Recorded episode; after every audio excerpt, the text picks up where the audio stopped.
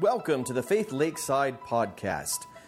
Each week, you'll hear another great message that will help you know God and make Him known in your life. Join us each Sunday at 10:45 a.m.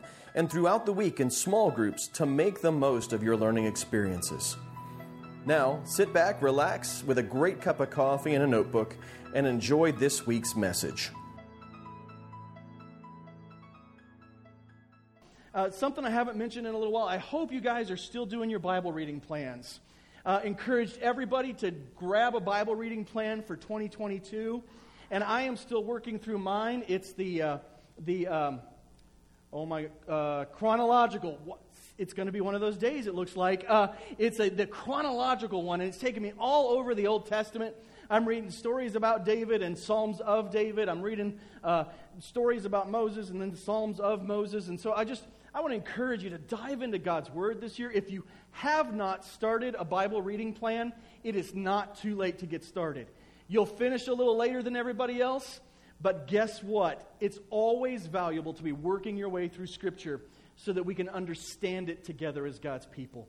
Uh, and that's really the heart of this sermon series is we are going to be going through the Old Testament trying to understand exactly what it is God wants to communicate to us through his Old Testament scriptures, that we might be like the disciples of Jesus, who, when he had the time after his resurrection, he sat down and he explained the Old Testament to him, to them, excuse me, and how he was to be found all throughout the Old Testament. And may it be for us like it was for them, that our minds would be opened to understand the scriptures, and that we would see Jesus and his love for us and his expectations for us in all of these passages. So last week we looked at, uh, reminded ourselves of creation, and we, we looked at the Garden of Eden and just how beautiful it was, and how God shaped mankind and made woman for man, and made them both for himself. And we were reminded that the earth was formed and filled for us, the pinnacle of God's creation. And that is not something that should make us uh, all like prideful and give us big heads, but what it should help us understand is that the point of all of this was for us. But we are for God. He created us that we might be in relationship with Him. That was always His desire. And we ended last week by looking at, at, at uh, Adam and Eve and how they were naked before God in the Garden of Eden and they felt no shame. And that is a beautiful picture of perfect relationship. Nothing hidden, nothing secreted away, no shame, no sin, no burdens to bear, but everything out in the open, and yet there still is perfect relationship. How awesome. Can you just picture that? How awesome that must have been to be in, in perfect relationship with one another, in perfect relationship with God. How beautiful a thing. And that was always God's intent, was perfect relationship. But he also gave mankind the freedom to choose. And so here in Genesis chapter 3, verses 1 through 7, we are going to look together and experience what happens as mankind falls. So, hope you've opened up your Bibles or your Bible app. Let's look together at Genesis chapter 3, verses 1 through 7. Chapter 3 begins like this Now the serpent was the most cunning of all the wild animals that the Lord God had made. He said to the woman, Did God really say you can't eat from any tree in the garden? The woman said to the serpent, We may eat the fruit from the trees in the garden. But about the fruit of the tree in the middle of the garden, God said, You must not eat it or touch it, or you will die. No, you will certainly not die, the serpent said to the woman. In fact, God knows that when you eat it, your eyes will be opened and you will be like God, knowing good and evil. The woman saw that the tree was good for food and delightful to look at, and that it was desirable for obtaining wisdom. So she took some of its fruit and ate it. She also gave some to her husband, who was with her, and he ate it. Then the eyes of both of them were opened, and they knew they were naked, so they sewed fig leaves together and made coverings for themselves. Would you join me in a word of prayer? Father, we thank you for today and we thank you for this word. We pray that even as the eyes and minds of the disciples were opened on that night as they met with the resurrected Christ, that our eyes and our minds might be opened and we might see you and your love for us and your plans for us here in the Old Testament and be able to bring home and apply these truths into our life today. In the name of your Son, Jesus Christ, we pray. Amen. So, as we look at Genesis chapter 3, verses 1 through 7, we're going to see some things unfold. Number one, most of us are familiar with this story. We see the serpent is the most cunning of all the wild animals that the Lord God had made. Now, we need to understand something about the serpent. It's not just a snake like we know them. Uh, it's when we see this, it seems that this animal who is cunning has been inhabited by a supernatural being who is also quite cunning and deceptive. So we see both an animal and a being within that animal. Now, most of us, we could raise our hand if we were to name that being. Who are we talking about? Satan, right? The adversary, the devil, Lucifer, uh, the fallen star. We, we, we see here in Scripture that there is an adversary. Remember, if you will, if we go all the way back into chapter 2, that God had given Adam a charge to care for and watch the Garden of Eden. So clearly, there is the implication in God's command toward Adam that there is some evil out there that the garden must be guarded from, must be kept safe from. And so here we find what that evil is. Within the serpent is a spirit, a cunning spirit that says to the woman, did God really say you can't eat from any tree in the garden? Now, this is a very, very crafty question because it takes the words of God and it flips them around. But what begins to set the stage for this is this question Did God really say? See, right off the bat, the serpent, Satan, the adversary, is working to get Eve and Adam to question the words of God. Now we can look back and, and, just earlier in, the, in the, uh, the, the story here in Genesis 2, God has been really clear exactly what it was he intended. It says this in chapter 2, verses 16 and 17 The Lord God commanded the man, You are free to eat from any tree of the garden. But you must not eat from the tree of the knowledge of good and evil, for on the day you eat from it, you will certainly die. So if we go back to what God did say, it seems pretty clear, doesn't it? He gives exactly what it is they are allowed to do, what is not allowed, and what the consequences of disobedience will be. But this question, did God really say? This is a question we will still find in our culture today. Over and over again, if you're on social media, you will find people who will, will tell you, who will be happy to teach you. Well, the Bible says that, but God didn't really mean it that way. Well, yes, it says that, but here's what it really means. Here's the the true interpretation. Here's the, the actual truth that's hidden underneath the clear words of Scripture. And, and this begins all the way back in the Garden of Eden with the very first temptation the question of, did God really say that? And it, it's interesting, this question gets asked more often in relation to things that God says that we do not prefer. When God says, I love you, we say, Oh, he said that. When God says, I have expectations for you and desire for you to walk in obedience, well, did God really say that? I mean, he probably just meant try real hard or, or be a good person compared to Hitler, right? As long as you're a good person compared to Hitler, you're probably in good shape. Did, did God really say, I want you to be holy even as I am holy. No, he, he just meant, you know, come to church every once in a while. He didn't mean genuinely holy. Did God really say? This is, this is the question that leads to the fall of mankind in the garden. And sadly, it seems to be the question that leads to the fall of mankind on Tuesday as well. And sometimes Wednesday, and oftentimes Thursday, and quite often on Friday and Saturday. But then you repent and come to church on Sunday. Did God really say? So let's look at what did God say? God said, You can eat freely from any tree in the garden except. And then the serpent says this Did God say you really can't eat from any tree in the garden? Now, they're both true statements, right? But one is, I have provided for you all of this.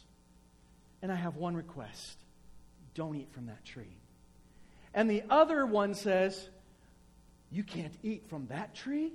Well, that's not fair.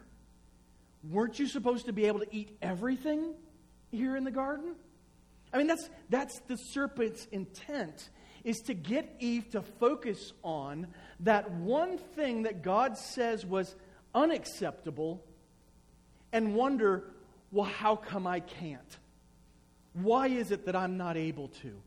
There's got to be some sort of secret here. I bet God is trying to keep something from us. I bet God is hiding something. I remember as a, as a child, on Sunday afternoons and evenings, my parents would always make popcorn. That was dinner. They'd make popcorn. We'd have a big Sunday lunch. They'd make popcorn for dinner. And they'd send us to bed early.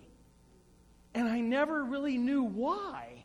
But as I got older, I found out they fed us big bowls of popcorn because it was cheap. They sent us to bed early so that they could make steak and potatoes every Sunday night and have a great date night together at home.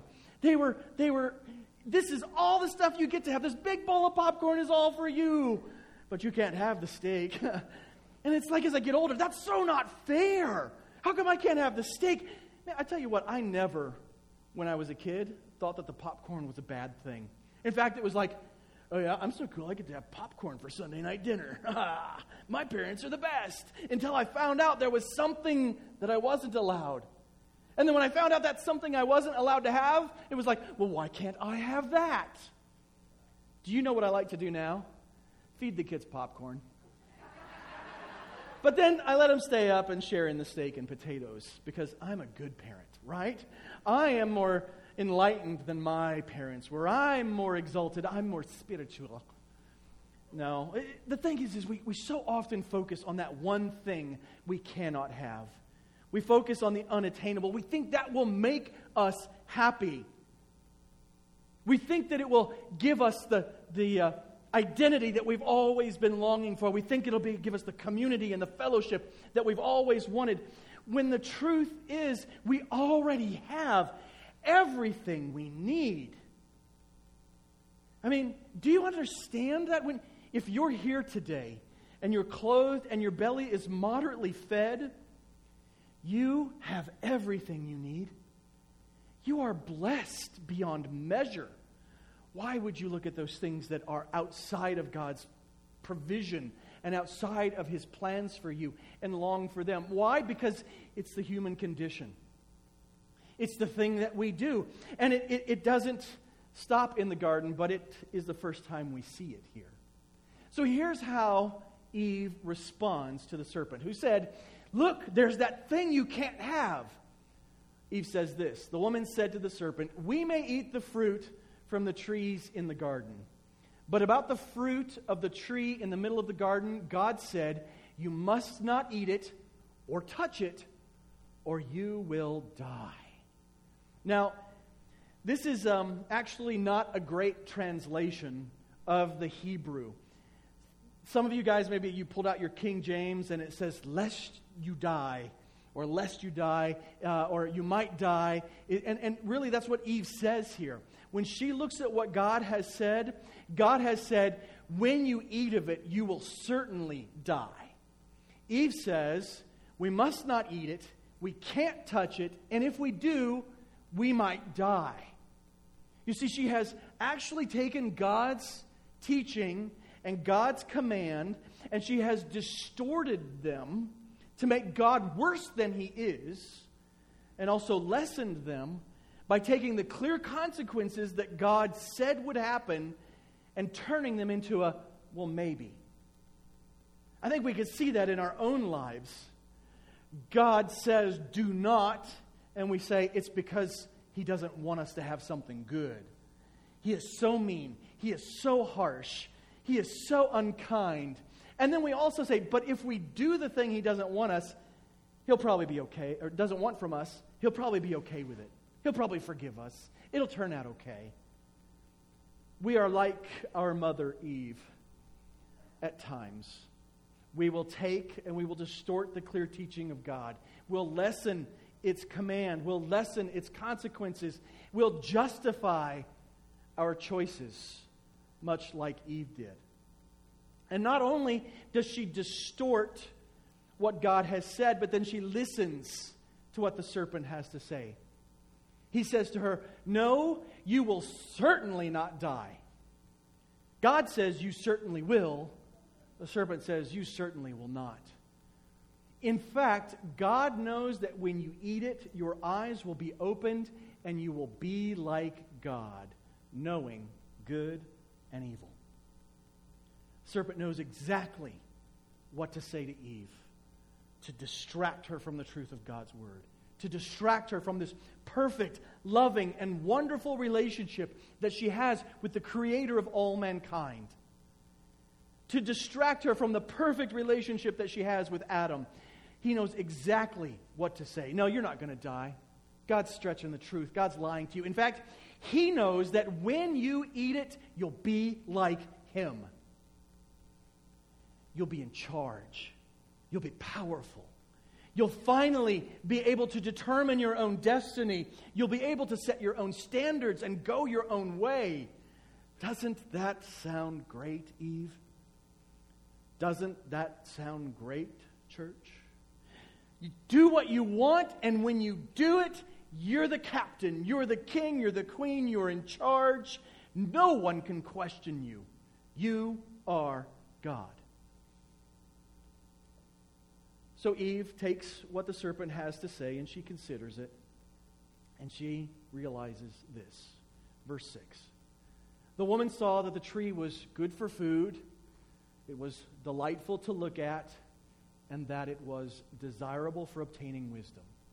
So she took some of its fruit and ate it. She also gave some to her husband who was with her, and he ate it. Now, there is so much here in this one verse we could almost spend like a month here. If you're in my Sunday school class, you know I have a gift with taking something that should take a day and turning it into six months. And, and we could do that. But we're just going to focus in and really understand what the issue for Eve was here. She had distorted God's word in her own mind. She was listening to the, to, to the serpent distort God's word. She had lessened the consequences of sin in her own mind and convinced herself that it would turn out okay even when she rebelled against God. And then when the serpent says, finally, you'll be like God, she saw in what was before her an opportunity to take control of her own destiny.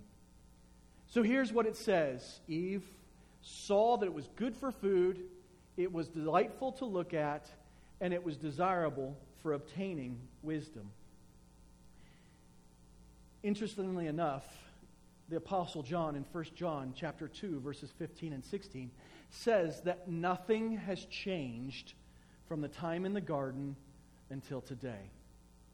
He says this, "Do not love the world or the things in the world. If anyone loves the world, the love of the Father is not in him.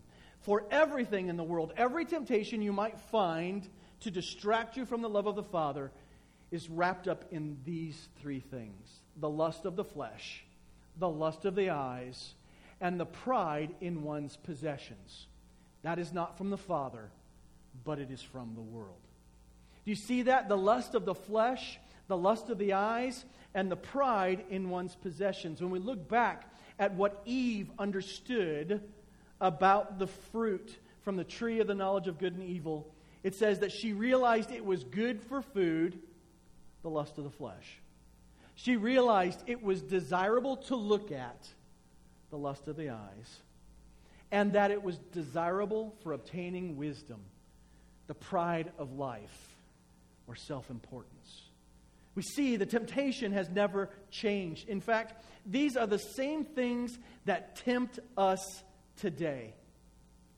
It'll taste good or feel good, it looks good, and it will make me someone important or special.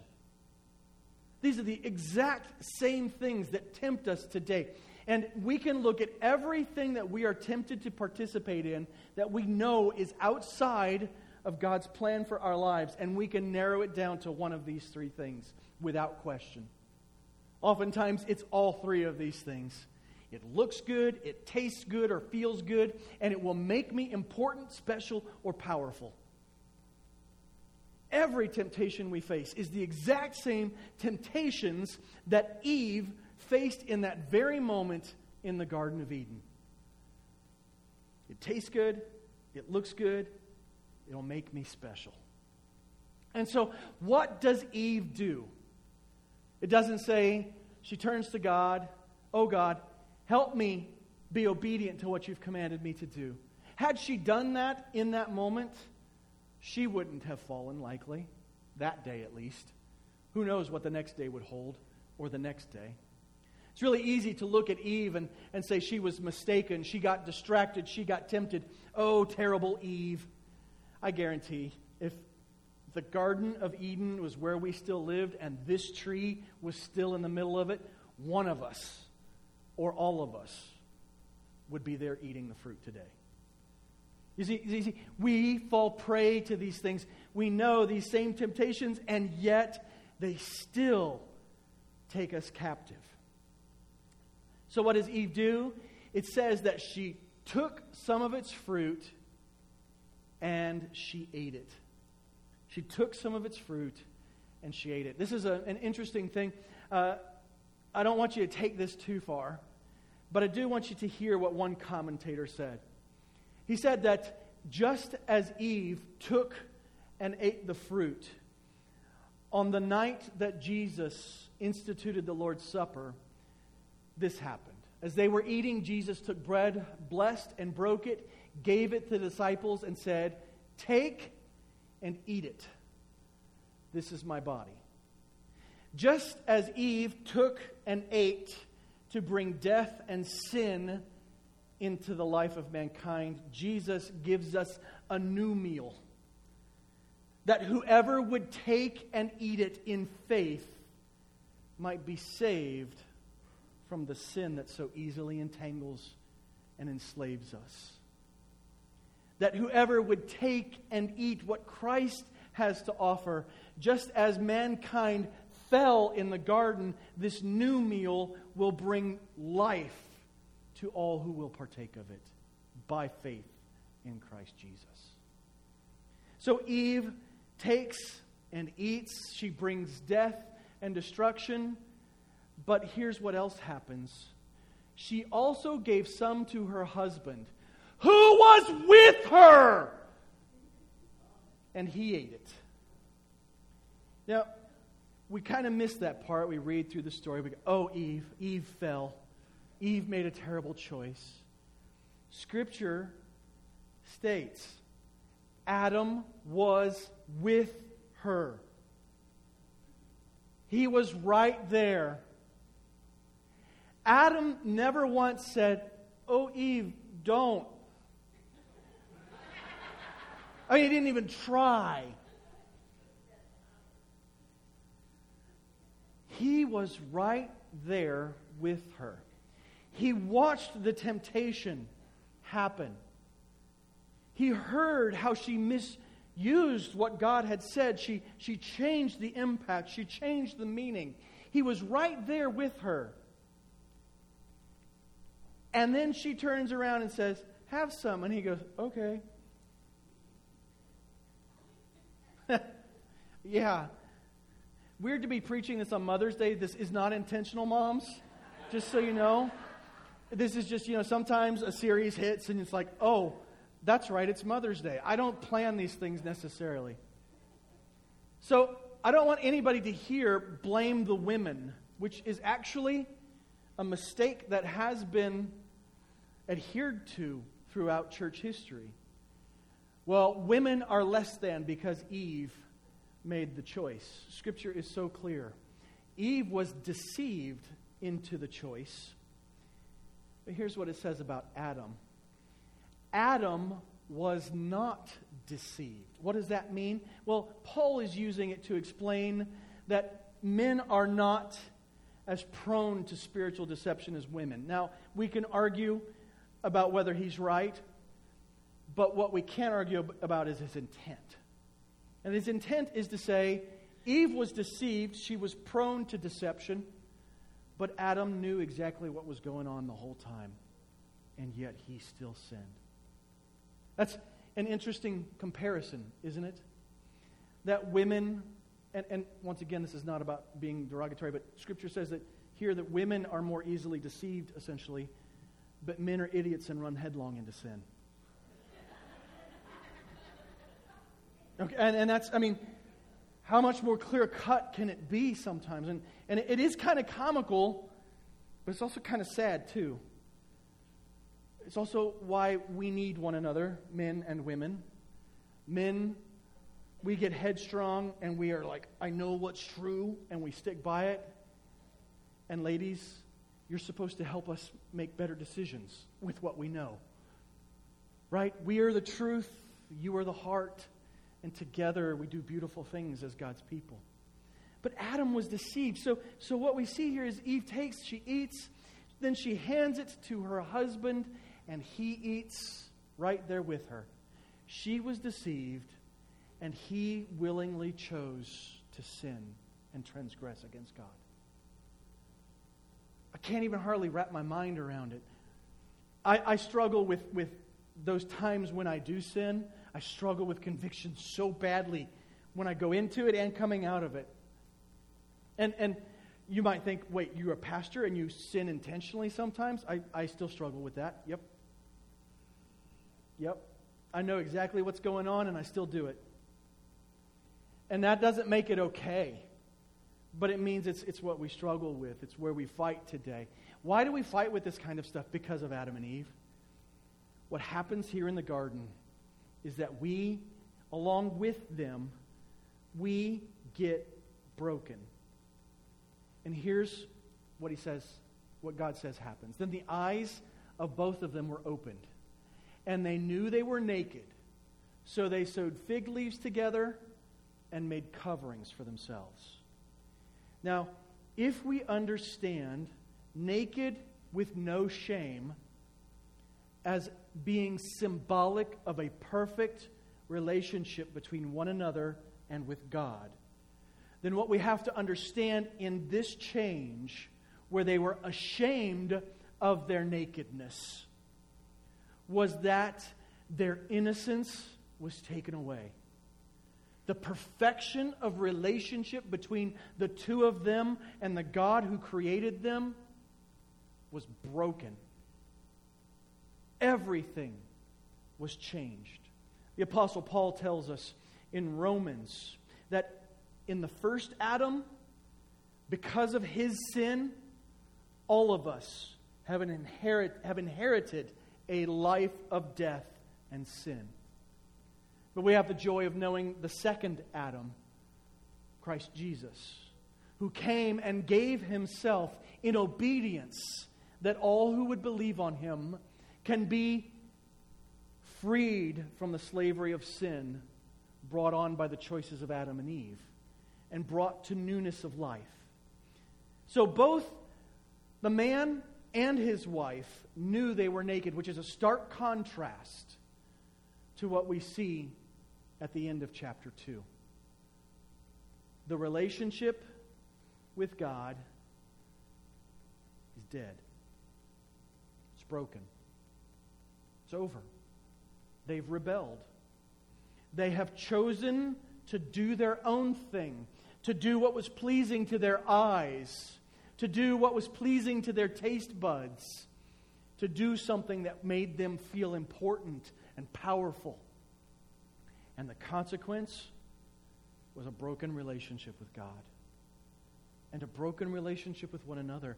And what's interesting is it trickles on down. The Apostle Paul tells us in Romans chapter 8 that all of creation is tainted by the fall of mankind and is groaning for the day of redemption when the weight of sin will be lifted from everything in this world when Christ Jesus returns. So, this broken relationship is an infection that influences and changes everything with Adam and Eve. Now, what's interesting is that God's glory remains. God's glory remains. Creation, I mean, we can look outside.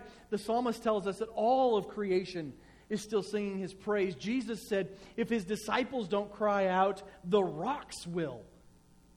All of creation is still singing the glory of God, the goodness of the Creator, the majesty of the King, the one who provided all we needed, and yet we rebelled against all the same. The glory of God is intact, but the relationship has been broken. And so that's where we're kind of going to stay in the story here in the Old Testament.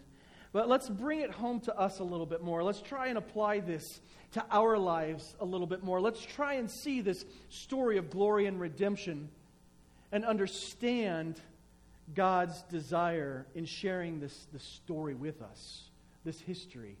It's important for you and I to understand that temptation has not changed a lick since the garden. Now, the snakes don't talk to us anymore, but that's because we don't need them. James tells us that every temptation wells up from inside of us. And we don't even need a tempter. We're able to, to make up enough evil on our own. We're able to pursue, pursue our own desires on our own. And, and this temptation to, to rebel against God, it hasn't changed since the garden. So, what can we do in our own lives to not make the same mistake as Eve and Adam? First, we can know and apply God's word faithfully. Eve's first mistake was that God spoke clearly and she distorted it. She changed his clear command and the consequences into an unclear muddling of truth, and she lessened the consequences. Sometimes we think we know God's word. I, I, don't want to take a poll, but I would imagine that even now there could potentially be someone in here who believes that God helps those who help themselves is somewhere in Scripture. And just so you know, it's not. It's nowhere in Scripture. In fact, what's more truthful as a statement is that God helps those who understand their complete inability to help themselves.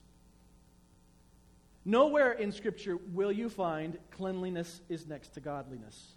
Sunday school class, sorry, you guys get repeats so often. I don't know why God does this to you.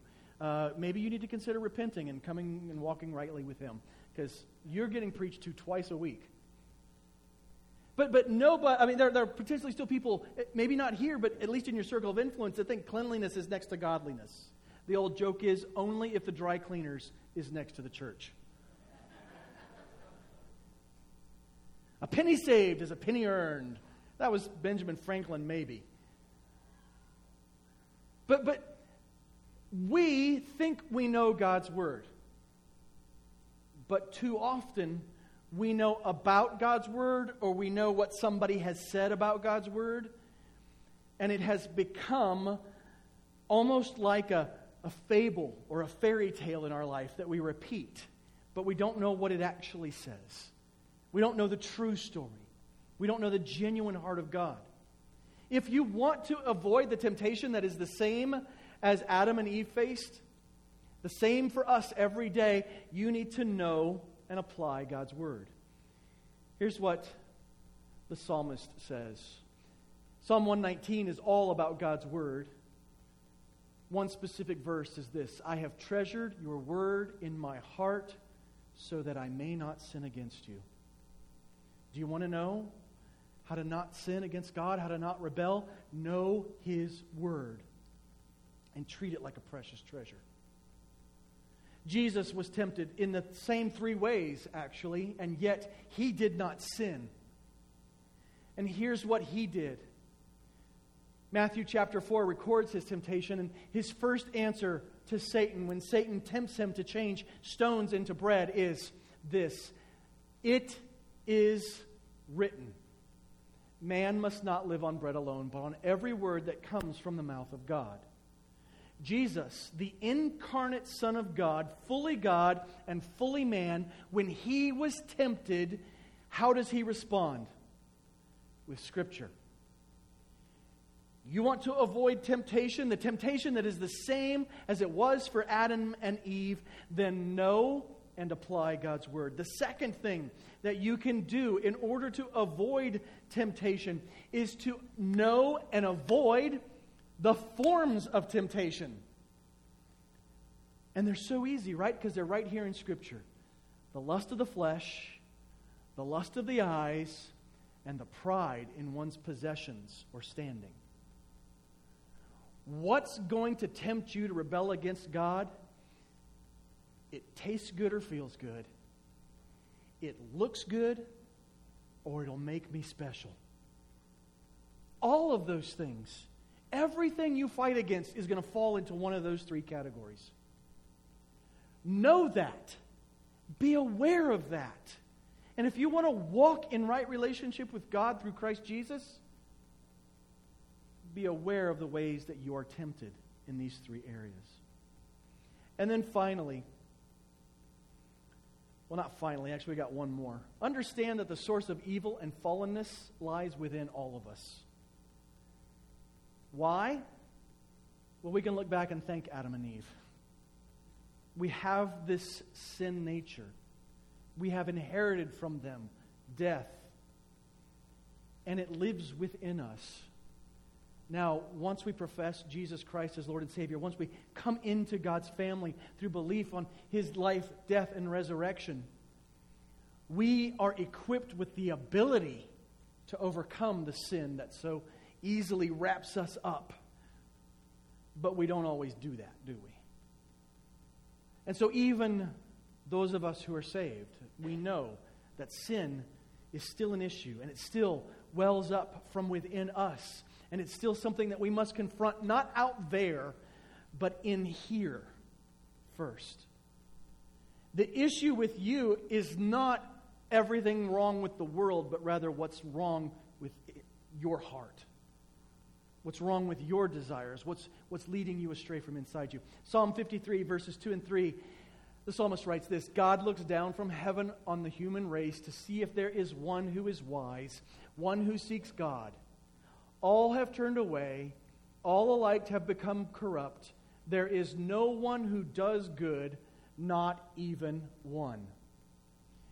Do you do good on your own? No. Only in Christ Jesus can you do good and rise above the temptations that so easily wrap us up. And that's really what the Apostle Paul writes about in Romans 3. Here's what Jesus says, though, about the source of evil. And he said, What comes out of a person is what defiles him. For from within, from within, out of people's hearts come evil thoughts, sexual immoralities, thefts, murders, adulteries, greed, evil actions, deceit self indulgence. I'm just, get, I got, I need some me time. Self indulgence, envy, slander, pride, and foolishness. All these evil things come from within and defile a person. You see, the real issue with Adam and Eve was not the tree, it was giving into their own desires and wanting to be in charge and be like God. And that's where all of this comes from is within us when we want to be in charge, when we want to define what's right, when we want to define what's proper and holy and just, and we ignore God's clear commands and we reject Jesus Christ as Savior. So, what's the final solution? The final answer for this is I want to encourage all of you turn to Christ. The first time in your life, turn to Christ for salvation. Understand that you are a, a sinner and your personal rebellion, not just the, the, the, deeds of Adam and Eve, but your own personal rebellion against the standards of God, has earned for you eternal death and the wrath of God. But God loved you so much that he sent his only begotten Son, Jesus, who is fully God and fully man, the second person of the Trinity, which is really hard to understand, but we can talk about it more later. Jesus lived a perfect, sinful life, never giving into temptation, and then he died on the cross in your place. He gave his life as the sacrifice to pay for your sinfulness. He absorbed the wrath of God that you deserved while he was on the cross. He died, and then on the third day, he rose again to prove he really is the Christ, the Son of the living God, who can forgive the sins of everyone who would believe on him as Lord and Savior. Of course, we all need to do that first and foremost in order to be saved. But once you have turned to Christ the first time, you also need to turn to Christ every time. When you're struggling, if there is a sin that is besetting you, if there's a television show, if there is a magazine, an app, if there is a relationship, if there is a bank account that is leading you astray, don't just sit back and go, Yeah, it's bad, but I'm doing it anyway. Turn to Christ. Man, when you spend time with Him, you cannot help but learn to hate the sin that comes from deep within you. And as a church, we have this beautiful privilege of acknowledging our individual choice to turn to Christ, our, our choice to turn to Christ even today, by remembering what he did for us on the cross. Just as Adam and Eve plucked from a tree fruit, they took it and they ate it, and it brought death for all of us we have the privilege today of taking the fruit of a tree and eating it. The fruit of the tree, the cross, and consuming the life of Christ and making him our own. And then symbolically, every time we gather together and do this, remembering the price that was paid for your sin and mine. Plucking from the tree and eating Today, we have the privilege of plucking from the table and consuming and remembering the sacrifice that was made for us. And so I ask you to join me today in turning to Christ once again. Jesus says this in Matthew 26. As they were eating, Jesus took bread, blessed and broke it, gave it to the disciples, and said, Take and eat it. This is my body. Then he took a cup, and after giving thanks, he gave it to them and said, Drink from it, all of you. For this is my blood of the covenant, which is poured out for many for the forgiveness of sin. This fruit will bring life. This fruit, when you take of it and you eat it, will restore relationship with God. Now, understand, I don't mean because you take communion, something magical happens. I mean because you have professed Jesus Christ as your Lord and Savior. You have consumed the fruit that came on the cross of Calvary. Now, every time we re- eat this meal together, we remember the first time we took that fruit and what it did for us and what it continues to do for us. And so this morning, I want to invite everyone who's with us who has professed Jesus Christ as their personal Lord and Savior. Whether you're a member here or not, we invite you to join us at the Lord's table. And we're, we're going to do things just really simply this morning. We'll pray over the elements. There's bread and cup here in the front and some in the back. And I just want to invite you to come and receive the elements from the table or from the table in the back. And then, whether you're alone or as a family, or as a friend group to just take some time to pray and then partake of the Lord's table together. And I just want to encourage you as you do this, I want you to think about Adam and Eve. And I want you to think how they at one point took what was forbidden and ate it and it brought death. And now, you and I have the privilege to take what is freely given, to consume it, to trust on Jesus Christ as our Lord and Savior, and be given life and the forgiveness of sins. So let's pray together to bless the elements, and then I want to invite you all to the table to partake together. Father God, we thank you so much for today. We thank you for your love for us. We thank you that you have recorded for us the true story of Adam and Eve and how on that fateful day they both were tempted. They both gave in to temptation. They both allowed themselves to reject you and rebel against you, and that when they took and ate, they died. But today, you've given us the privilege to remember that those who take and eat of your Son, Jesus Christ, will live and will live forever. And so, as we partake of this cup and this bread, we remember it's not a little bit of juice and a bit of matzah that saves us. And instead, it is the work of your Son on the cross and how he took on our behalf the wrath that we deserve, the judgment that we have earned the death that is the wage of our sin. He took it all on our behalf, and He gave His perfect and sinless life that we might partake of it and be saved. Thank you for giving us such a beautiful reminder of the fruit of the cross.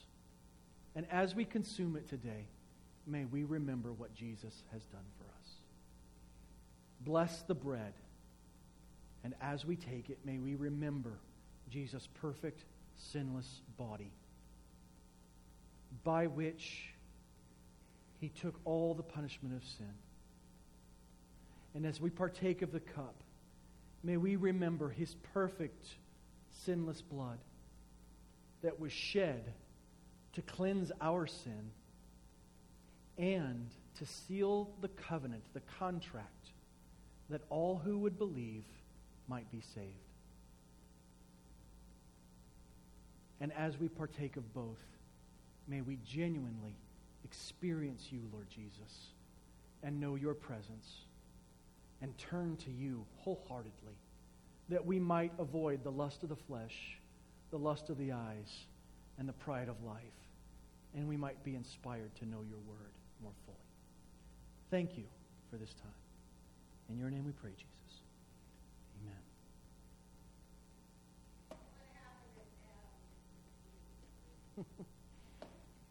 we'll talk about it later.